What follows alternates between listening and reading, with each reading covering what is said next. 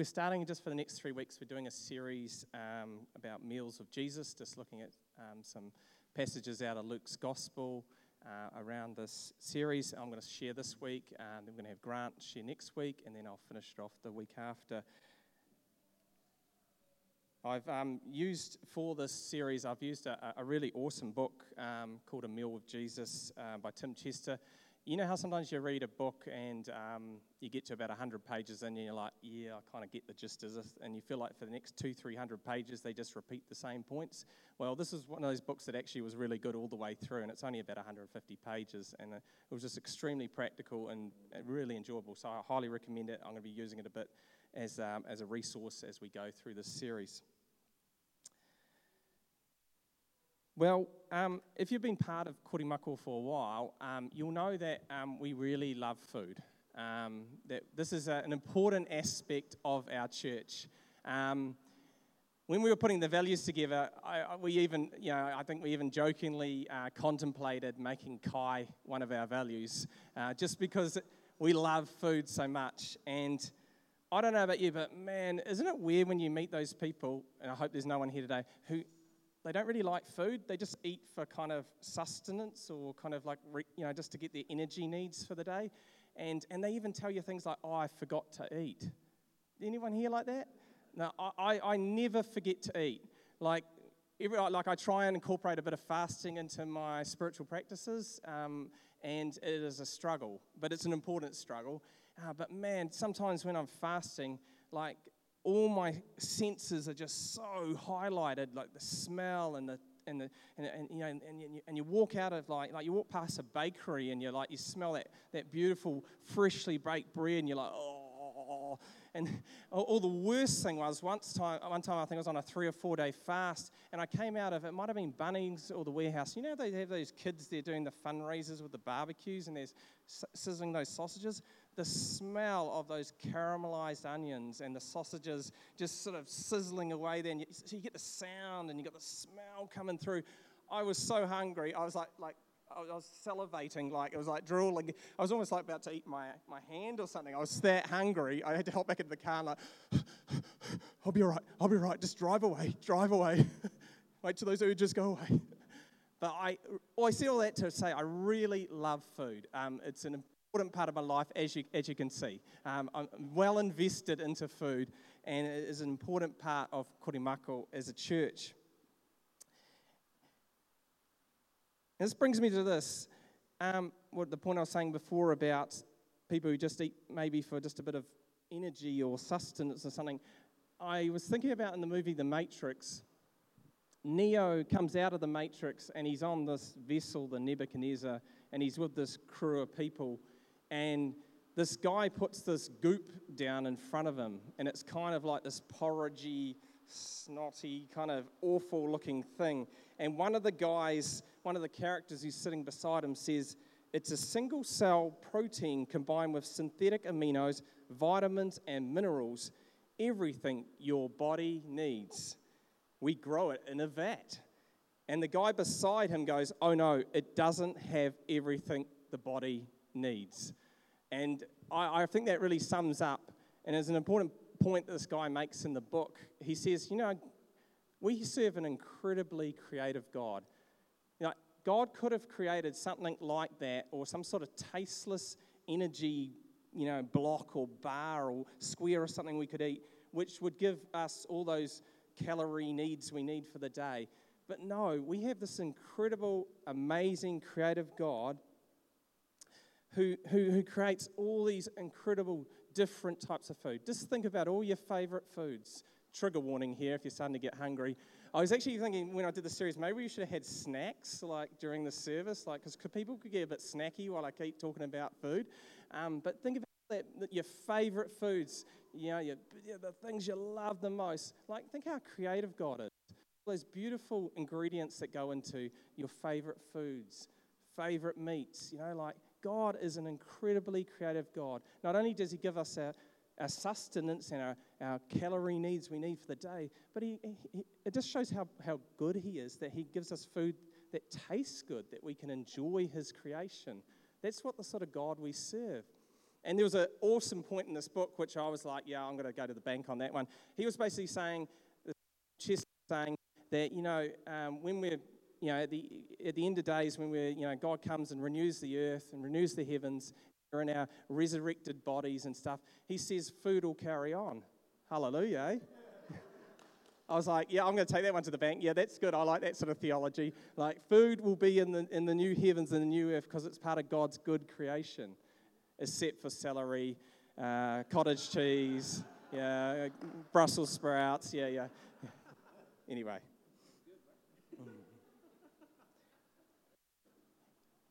Has anyone been following this Chosen TV series? Yeah. One thing I really love about this series is that it, it, uses a lot of poetic license to give some sort of background to what Jesus is like and the disciples and when they're called and how they start out on their journey of discipleship.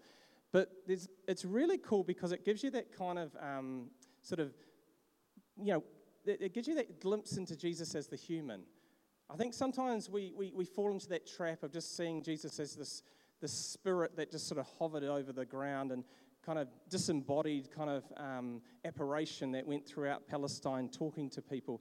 But as we know, and this is good theology, God is fully God and fully human. And he, is he was then when he came to earth, he is right now by the right hand of the Father, and he will be when he comes again. He is fully God and fully human. It's a mystery how he is this, but he is. And I love this TV series because it unpacks that that real hu- human side of, of Jesus. He's performing miracles, but he's also doing ordinary life. So he's having meals, he's laughing, he's chatting, he's crying, he's doing life with his disciples. He's in the ordinary and in the extraordinary, and that's what it's all about. And there's this beautiful scene here um, in one of the episodes where these children um, have met with Jesus and just they start having conversations with him and asking him questions, and they kind of work out, oh, yeah, he's, he's, he's somebody special. There's something about this guy. And they ask him, What is your favorite food? And Jesus says, I, I like lots of different foods, but especially bread. And of course, this is a TV show, he's using poetic license. But the reality is, is that Jesus ate. He ate food. He probably had f- bread, could have been his favorite. He would have had favorite foods that he ate. He ate and he drank. This was a normal part of his life when he was here uh, um, back then. Just like you and I, he ate and drank every day. In the, in the Gospels, we read these um, statements, these three statements um, about the Son of Man, about you know, what he did, sort of thing. And it says, The Son of Man in Mark 10 45 says, The Son of Man came not to serve, but to serve and to give his life as a ransom for many. And then in Luke 19:10, the Son of Man came to seek and to save the lost. And finally in Matthew 11:19, the Son of Man came eating and drinking. The first two are extremely important. I mean, that is, that is the mission of Jesus. He came to save the lost, He came for us. He came to die on a cross, to be resurrected, to bring us into new life. They are incredibly important things. But they are His purpose, they are His mission. The third statement, this one here, the Son of Man came eating and drinking, shows us how Jesus did His mission. It's the vehicle for his mission. The Son of Man came eating and drinking. And, you know, Jesus didn't use a whole lot of programs or, or seminars or um, block courses or, um, you know, a, a big part of his ministry with the disciples and with the people he was ministering to was through eating and drinking. This, this ordinary thing of eating and drinking which we can overlook how important that is. It was an integral part of Jesus' ministry. And Jesus had such a reputation for eating and drinking, for feasting and for partying, that he, was, he had a reputation as a drunken and a glutton. Now, a drunken is someone who drinks too much, and a glutton is someone who eats too much.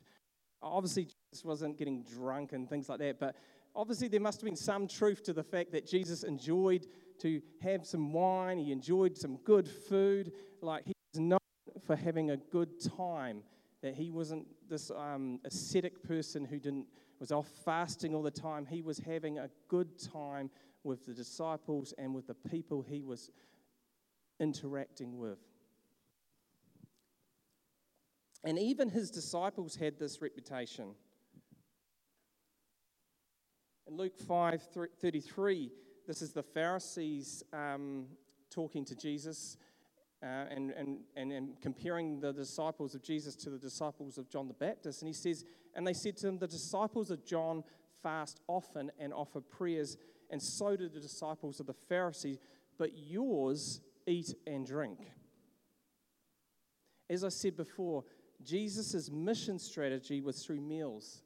He did evangelism and discipleship around a table with food and drink. This was the normal part of his mission. Just take a look at this um, out of Luke's gospel. Luke 5, Jesus eats with tax collectors and sinners at, a, at the home of Levi or Matthew. Luke 7, Jesus is anointed at the home of Simon the Pharisee during a meal. Luke 9, Jesus feeds the 5,000. Luke 10, Jesus eats in the home of Martha and Mary. Luke 11, Jesus condemns the Pharisees and teachers of the law at a meal. Luke 14, Jesus at a meal when he urges people to invite the poor to their meals rather than their friends. Luke 19, Jesus invites himself to have dinner with Zacchaeus. Luke 22, we have the account of the Last Supper. And even after the resurrection, Luke 24, the risen Christ has a meal with two disciples in Emmaus, on the road to Emmaus, and then later eats fish with the disciples in Jerusalem. And there's this link there between Jesus' excess of food, of, of feasting and, and connecting with people. There's a real link to this, his excess of grace. In the same way, Jesus wasn't stingy in the way that he did life with people, and uh, did, um, you know, is the same as that he in, in the way that he showed grace to all the people that he interacted with. He wasn't stingy with his time and with and, and with his meals and with who he was with. There was an excess of grace that flows through all these encounters. And the meals of Jesus represent something bigger. They represent a new world, a new kingdom. Meals represent friendship, community, and welcome. This is a um, Bible scholar, Robert um, Karris. He said in Luke's gospel, Jesus is either going to a meal, at a meal, or coming from a meal. I really like that. Like, that's awesome, eh? Like, he's either going to a meal, he's at a meal, or he's leaving a meal. This guy likes eating. This guy likes feasting. This guy likes doing community and being with people. I like Jesus, don't you? Like, isn't he cool? He's not the sad, um, ascetic creature, person. He's a, he's a real, joyful, loving person doing ordinary life with us. Just want to turn, this is the um, passage I just want to focus on today, just unpack a little bit. If you want to turn in your Bibles to Luke 5, 27, 32, or on your phones, and this is from the message translation that I'm reading from.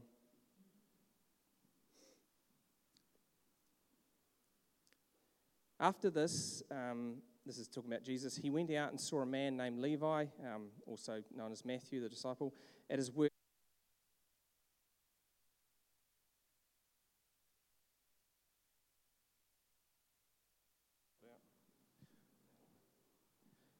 We good? Yep, we're good.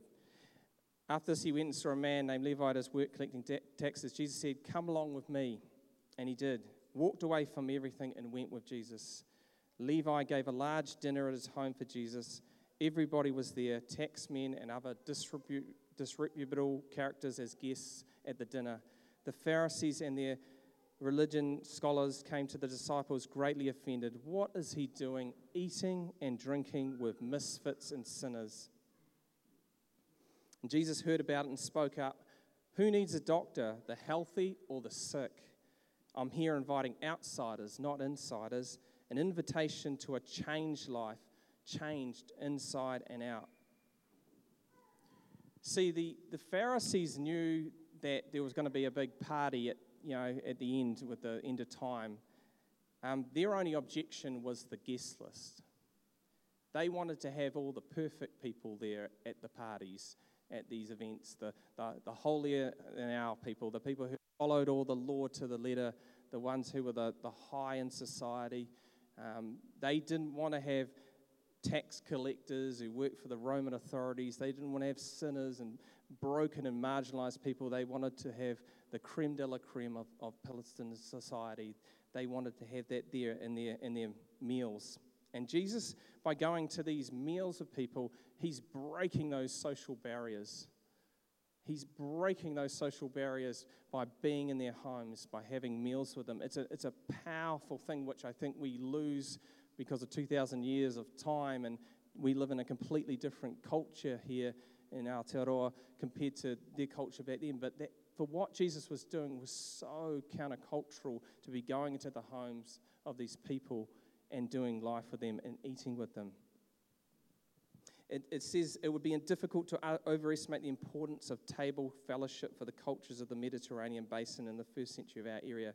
Meal times were far more occasions for individuals to consume nourishment. Being welcome at a table for the purpose of eating food with another person had become ceremonially richly symbolic of friendship, intimacy, and unity. Thus, betrayal of unfaithfulness towards anyone with whom one shared the table was viewed as particularly reprehensible. On the other hand, when persons were estranged, a meal invitation opened the way to reconciliation. And isn't it true for us as well? Like, it's actually quite hard if you've got issues with someone to sit down and have a meal with them, eh? There's something about eating together that can just break down the barriers, that can just make us you know, equals, sitting together, just eating, doing that, that simple act of eating. There's something powerful in that, in that that can bring community, that can bring friendship, that can bring intimacy, that can break down the barriers of where people are coming from and what they're carrying with them. Jesus is handing out God's party invitations, and they read, You're invited to my party in the new creation. Come as you are.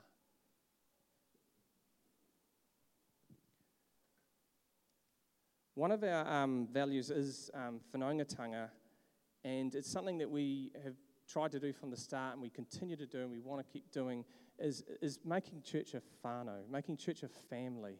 That, that we're not a business, that we're not, um, yeah, well, of course we've got charitable registration, but in the sense, but we're not just a charity, we're not um, some organization or a club, but we're a family.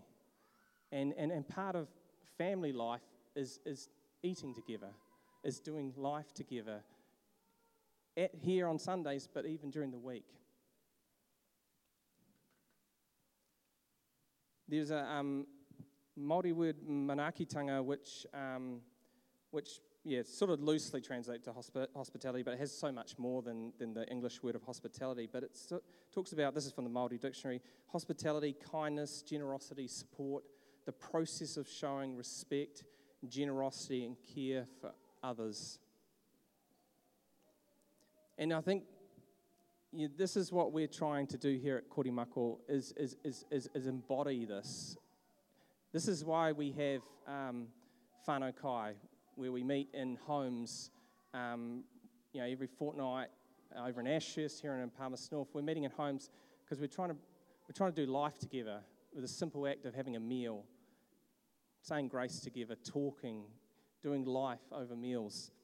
Uh, this is why at the end of our services, although it's a bit, um, apologies today, it's a, I think we just got a few biscuits today, um, but we do have this elaborate communion, so there, there, there is Kai.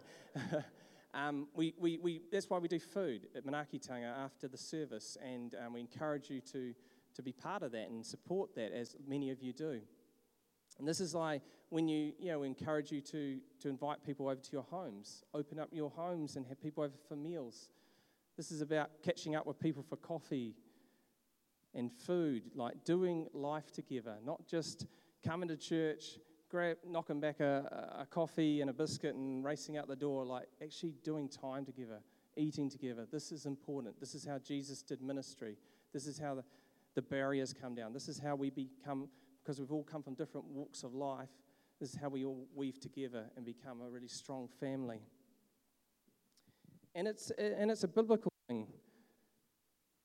Romans 12, 13, um, Paul says, share with the Lord's people who are in need and practice hospitality. Hebrews 13, 2 says, do not neglect to show hospitality to strangers, for thereby some have entertained angels unawares. And in the context here, it's talking about, yeah, showing hospitality to the people, not just people we know, but people we don't know. These are our neighbors.